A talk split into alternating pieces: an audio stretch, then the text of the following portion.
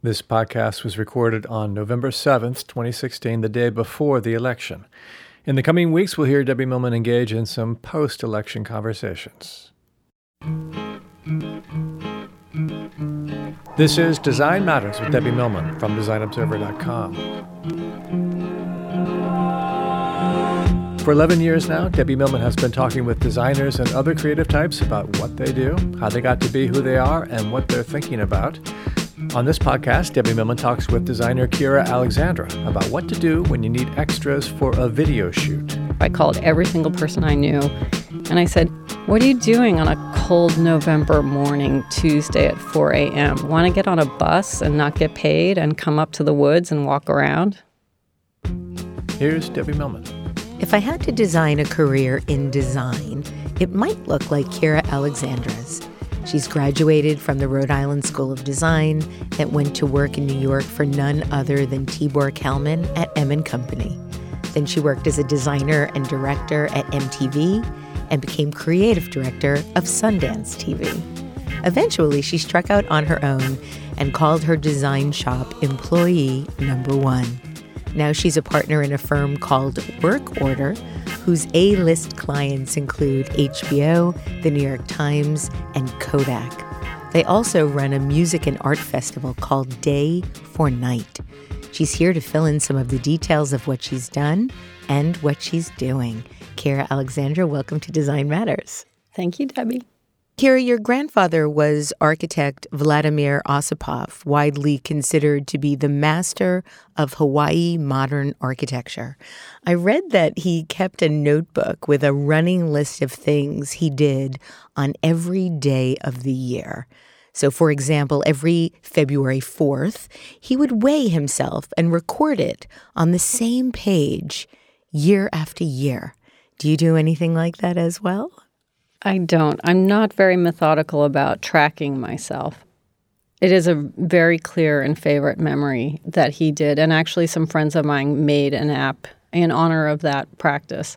So his version was the classic day page desk calendar. And yes, he did weigh himself once a year until, I don't know, 30, 40 years in, he said, nah, I'm not going to bother because he was always the same weight. really? But, 40 years he weighed the same every year? Yeah, he's pretty consistent. But what was nice about that was he would track. I mean, this is now that we have apps and devices for such things, but it was really unique to think about what was happening on the same day year after year. So he would track wars, he would track dinner parties, uh, what he was working on. So it had a really wide mix of, you know, from serious to perhaps frivolous, but it was just really nice to see sort of a time track in a non non analog way. And what I like thinking about from such practices is how do you kind of mash up things that you wouldn't normally have come in contact. So if you think about a dinner party that you had 20 years ago and then a hike you took or uh, a project you're working on, you start to see new connections in new ways that you might not otherwise. Were you too close? Very. I think I had the privilege of skipping a generation. You know, it's kind of always nice to be the grandchild, so you don't have the pressure of being the child and not have really any restrictions. So when he would work, I would work with him, not knowing that that seemed maybe out of bounds. In what way? When he was starting to sort of sit down to sketch out an egress or how to work within a confined space, I'd offer my opinions. I'd give him my sketch as well and say, "Well, I think this is the way you could go about it." And, and did he, he take your advice? He did. He would take it very seriously, and then we'd go back and forth and back and forth, which is probably why I like partnerships. I like the back and forth. Did you ever consider becoming an architect based on your exposure to working with him? Too much pressure.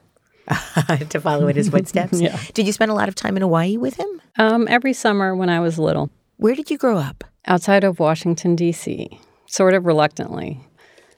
My parents relocated there from San Francisco temporarily. It was an 18 month assignment that my father had to help the government with mass transit systems during the Nixon administration.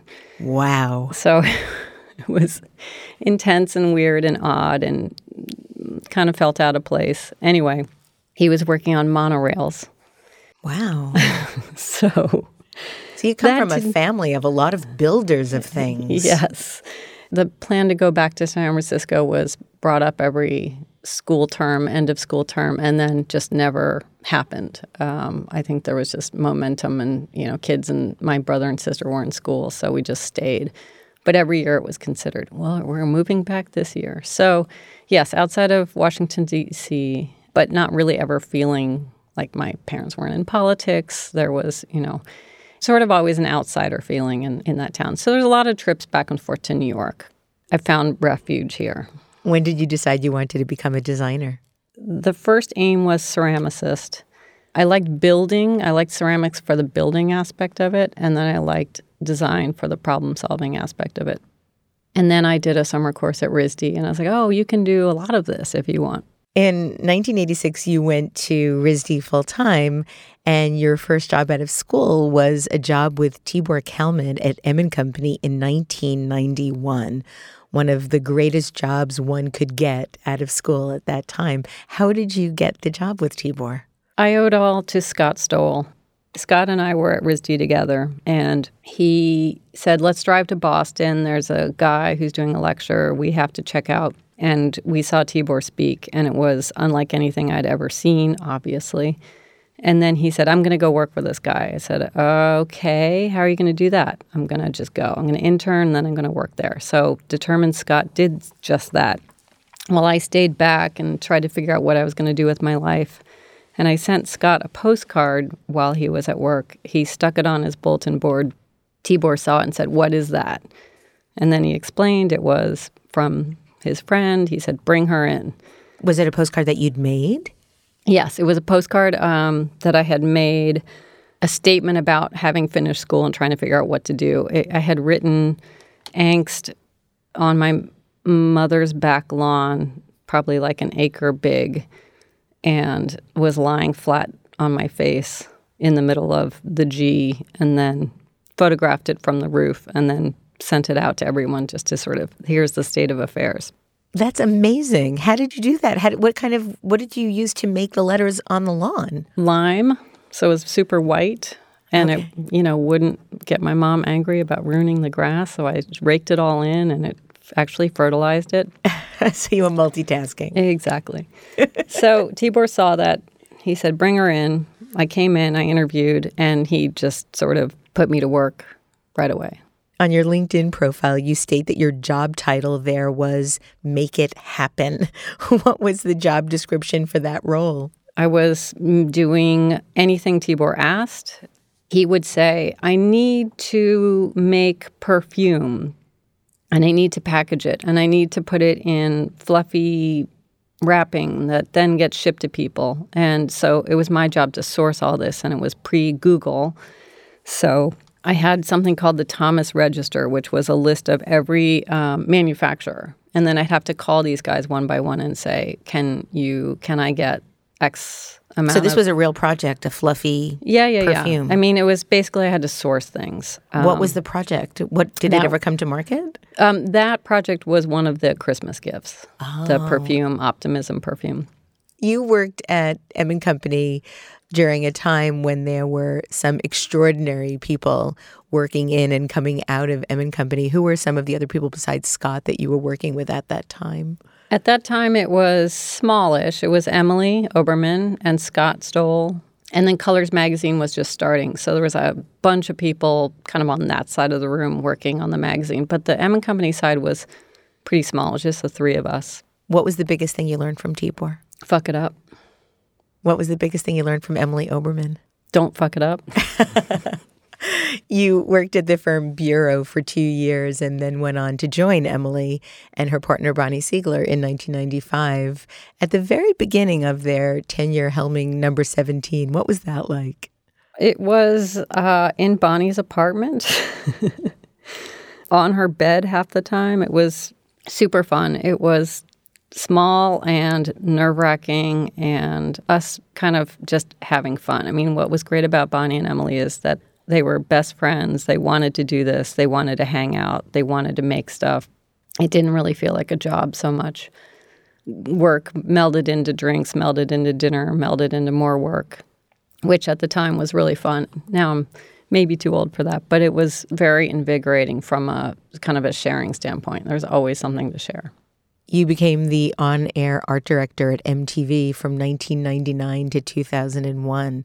How did you get that job and what kind of work did you do there? Well, again, it's people. Uh, my friend Todd St. John was working at MTV and he said, you know, now's a good time to come over here. Why don't you interview? And it seemed quite foreign because I'd been, this was now 10 years in design firms.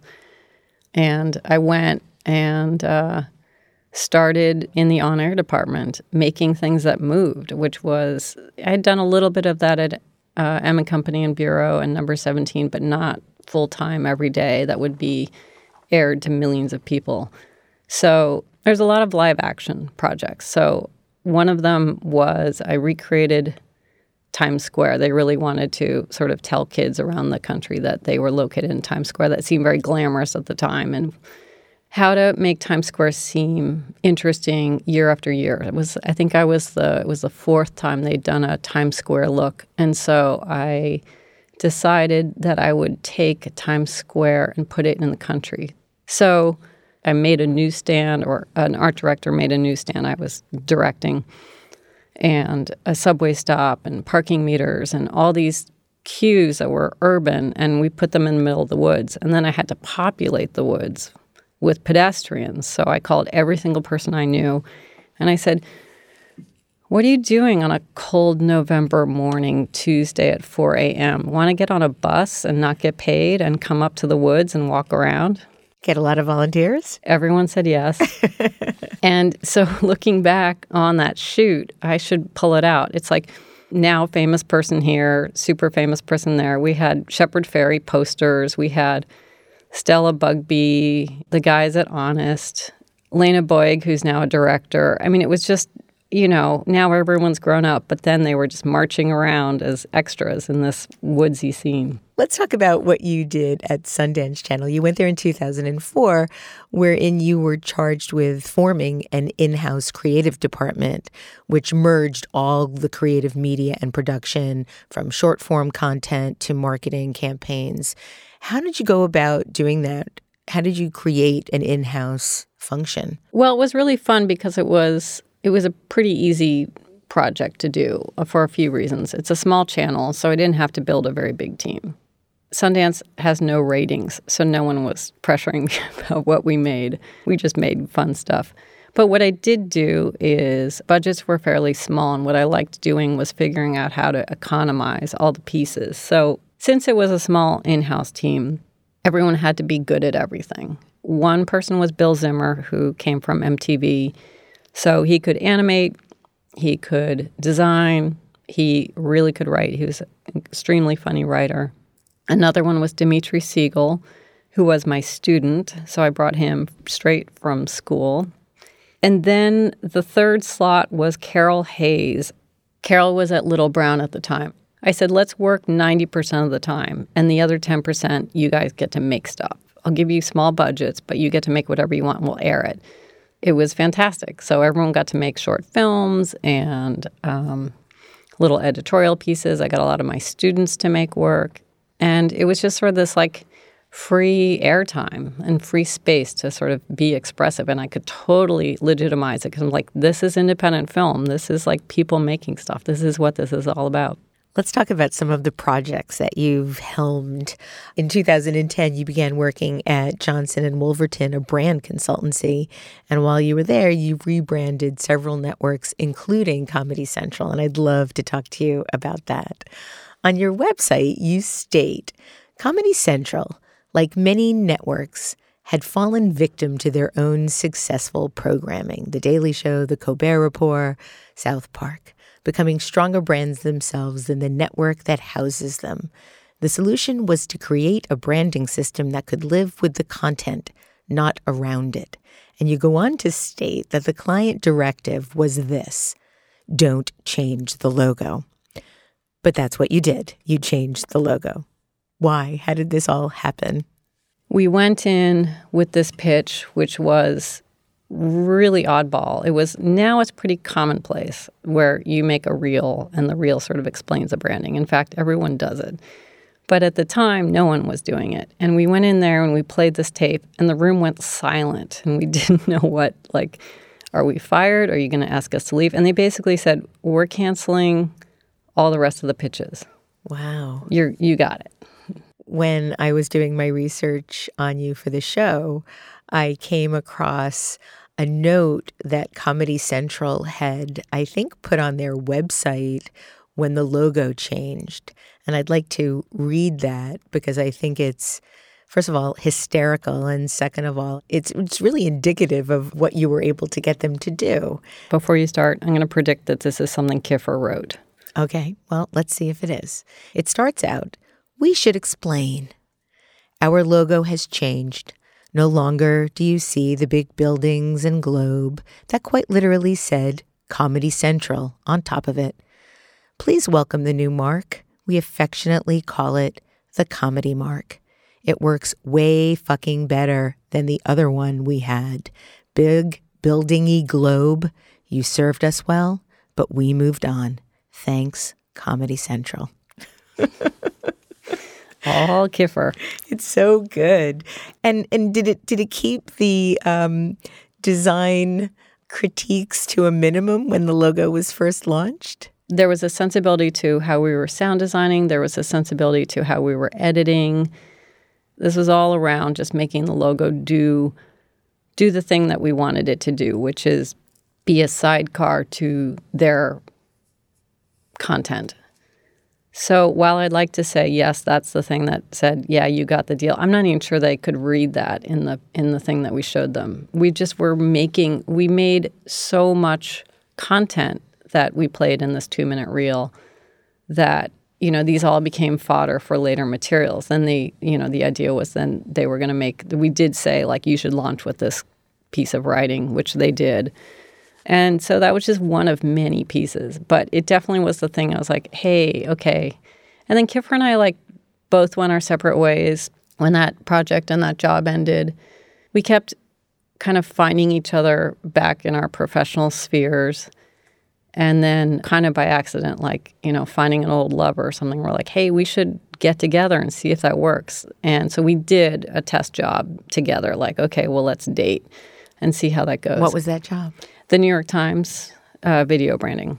So um, we said, okay, fine. We're going to put up a website.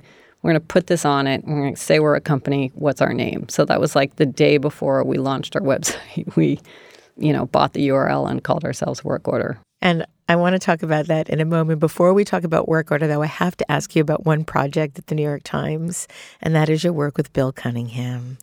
Um, Bill Cunningham being, of course, the extraordinary fashion photographer of the New York Times. You worked on the film Bill Cunningham, New York, and you created film titles and over 80 animated sequences that really brought the documentary to life. Talk about working with Bill Cunningham and, and working on this movie. Of course, there's a certain crowd that knew of him, and of course, there's some New Yorkers who knew the guy in the blue coat, but he was certainly not a name. I mean, you look at Sunday Styles and you see Bill Cunningham, the byline, but you never put it together with that there's this person out there who's as special as Bill was. And the filmmakers, one was the photo editor at the Times, and so he had a relationship with Bill and he knew how special he was. And he said, Oh, you know, people have to know about him and his crazy archives. I mean, that was part of the story too, was just the filing cabinets full of negatives. So they were following, they were literally sort of stalking, following him, and made a trailer. And um, and then I got the call, and um, the project was originally billed as, yeah, we need eight to ten sequences of images. And you brought it up to 80? Which, no, they did. oh, it was, you know, six weeks of work, eight to 10 sequences became a year and a half and 80 sequences, as documentaries do. They go long, they become you. So Bill was really, you know, besides being the subject of the movie, he was really divorced from the process of the movie. And I knew that about him, and I knew that he wouldn't want to review any of the material. So all I did was look at it from the like what it was just the classic like what would Bill do? Like it wouldn't be slick, it would be kind of guttural. You know, the edges wouldn't be smooth. They'd be kind of like cropped funny and staccato, like his personality and his voice and everything is very voice, staccato. yeah. So it became this sort of frenzy of how he is, like out on the street and and bopping and weaving and on his bike. So it was, you know, as homagey as you can be. It's just like, what would Bill do? And he never saw the movie. He didn't? No, he went to the premiere, took pictures of people at the opening in the lobby, and left Why? because he's not that guy. You know, he wants to be invisible. He wants to like be behind the camera. So he never saw the movie. And, you know, then he got what happens with documentaries and he was sort of famous. And he's like, well, now everyone's looking at me and now I'm not invisible. So it had that kind of oddness, but I'm so happy that it exists as this document of him. It's a radiant film. Yeah, it was an honor to do. It was really fun. Now let's talk about work order. In 2014, you started a more creative partnership with Kiffer Keegan and launched your firm Work Order. One of your first projects out of the gate is the redesign of one of the world's greatest icons, the Kodak brand. so, um, you said you got this job because a friend of yours that you went to college with recommended you or worked there or something like that. So, none of your other prior success had anything to do with it. Um, but I do want to read something that uh, Stephen Overman, who's Kodak's chief marketing officer, said about what you were trying to do with the project. And he says, I don't think of what we're doing as bringing back the iconic identity of Kodak because in people's hearts and minds, I don't think it really went away.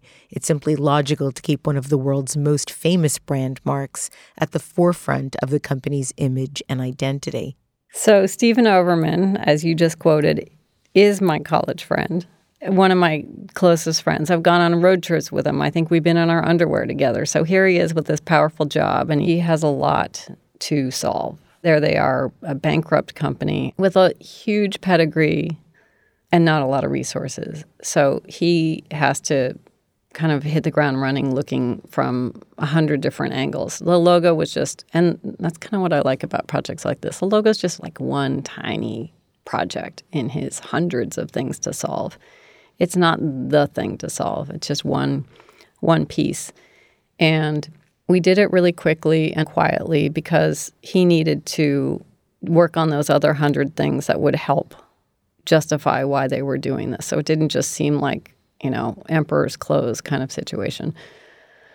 So the motivation was, you know, right away thinking, well, they had this beautiful logo, the Kodak K shape. That's also, you know, it's a motive and it's a light emanating. It's a camera. It's it's all kinds of things. And some, I think, in the last iteration of the logo, they got the company decided uh, they didn't want any of those things. They didn't want old technology. And what Stephen and his president of Kodak, Jeff Clarke, and his team decided was, you know, we do need those things. We need, need those things in our lives. We need the things that Kodak also does that are, you know, business propositions. Film might not be that for them, but they want to preserve this sort of legacy. So they saw this as a company agenda that they wanted to keep film alive and and a million other things. So there was motivation not only that we liked the sort of 70s 80s Kodak K, but it was also a signal to like grounding them again. We took out the Kodak word mark inside and realized that if we stacked the letters, you know, the logo naturally points to it. It naturally becomes sprockets. It becomes like a sign. It sort of has that vernacular. It has an abstraction because they're stacked. And I, again, it was meant to be very subtle. It was meant to be just like this is a quiet move on a very powerful logo you know, as they release products, they're going to put it on. As they need signage, they'll put it on. It's not a big unveiling. They're not a company that can afford to do something like that. There's no reason for them to do that. They're just going to like let it unfold and start being in the ecosystem. Keira, the last thing I want to talk to you about is your festival. In 2015, you founded an experiential art and music festival you named Day for Night. And you've said that your motivation was simple to make a better festival and set out to make sound as visual as possible and in return, make visual art sonic. How did you go about putting together a festival? Uh, naively. um, no, we have great partners who approached us and said, you know, let's mix it up.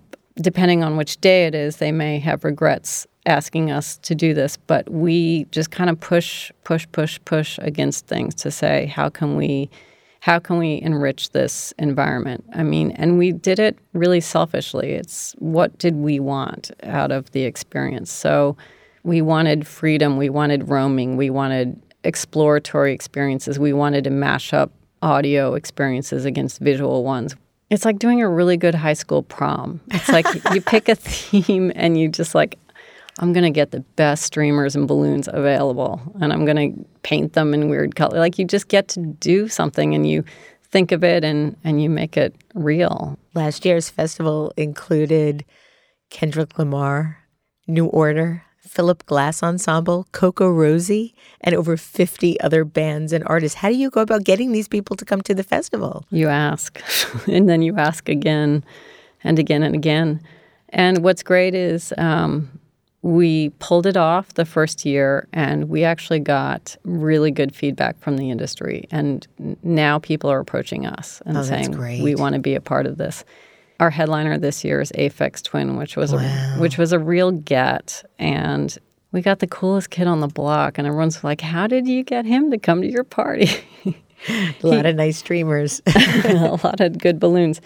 Now, I read that the festival environment was specifically designed around the merging of technology and sound and how audiences experience them. Could you give me some examples of how you've gone about doing that? So, most of our artists are either doing interactive work, we have some VR work this year, we have, you know, there's a lot of coding artists you know what? I guess the thing we want to avoid is eye candy. We want there to be a reason for the the making of these things, and audio is not a decoration to the visuals. And same for the musicians. Like each one of these musicians is doing something different, and we liked the idea of sort of like again, it's the budding up idea. Like this, having Philip Glass play right after Battles next to New Order next to psychic TV. I mean, the idea of all these, it's not a genre of music, it's the idea of bare naked performances.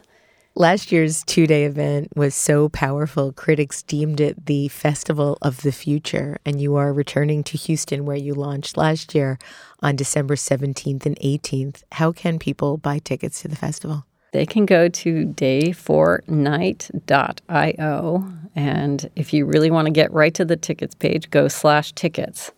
But if you go to the website, dayfornight.io, um, the lineup is there. There's videos from last year, so you can kind of get a taste and a flavor of what we did and what it's like to be there. Well, thank you for doing it. It is wonderful and noble work. Keira, thank you so much for being on Design Matters today, and congratulations on all of your many varied and wonderful successes. Thanks, Debbie. You can find out more about Keira Alexandra and her work on the website for Work Order. This is the 11th year I've been doing Design Matters, and I'd like to thank you for listening. And remember, we can talk about making a difference, we can make a difference, or we can do both. I'm Debbie Millman, and I look forward to talking with you again soon. Design Matters with Debbie Millman is recorded at the Masters in Branding Studio at the School of Visual Arts in New York City. It is produced by Curtis Fox Productions with technical assistance by Mark Dudlick, published exclusively by DesignObserver.com. You can subscribe to this free podcast in the iTunes Store.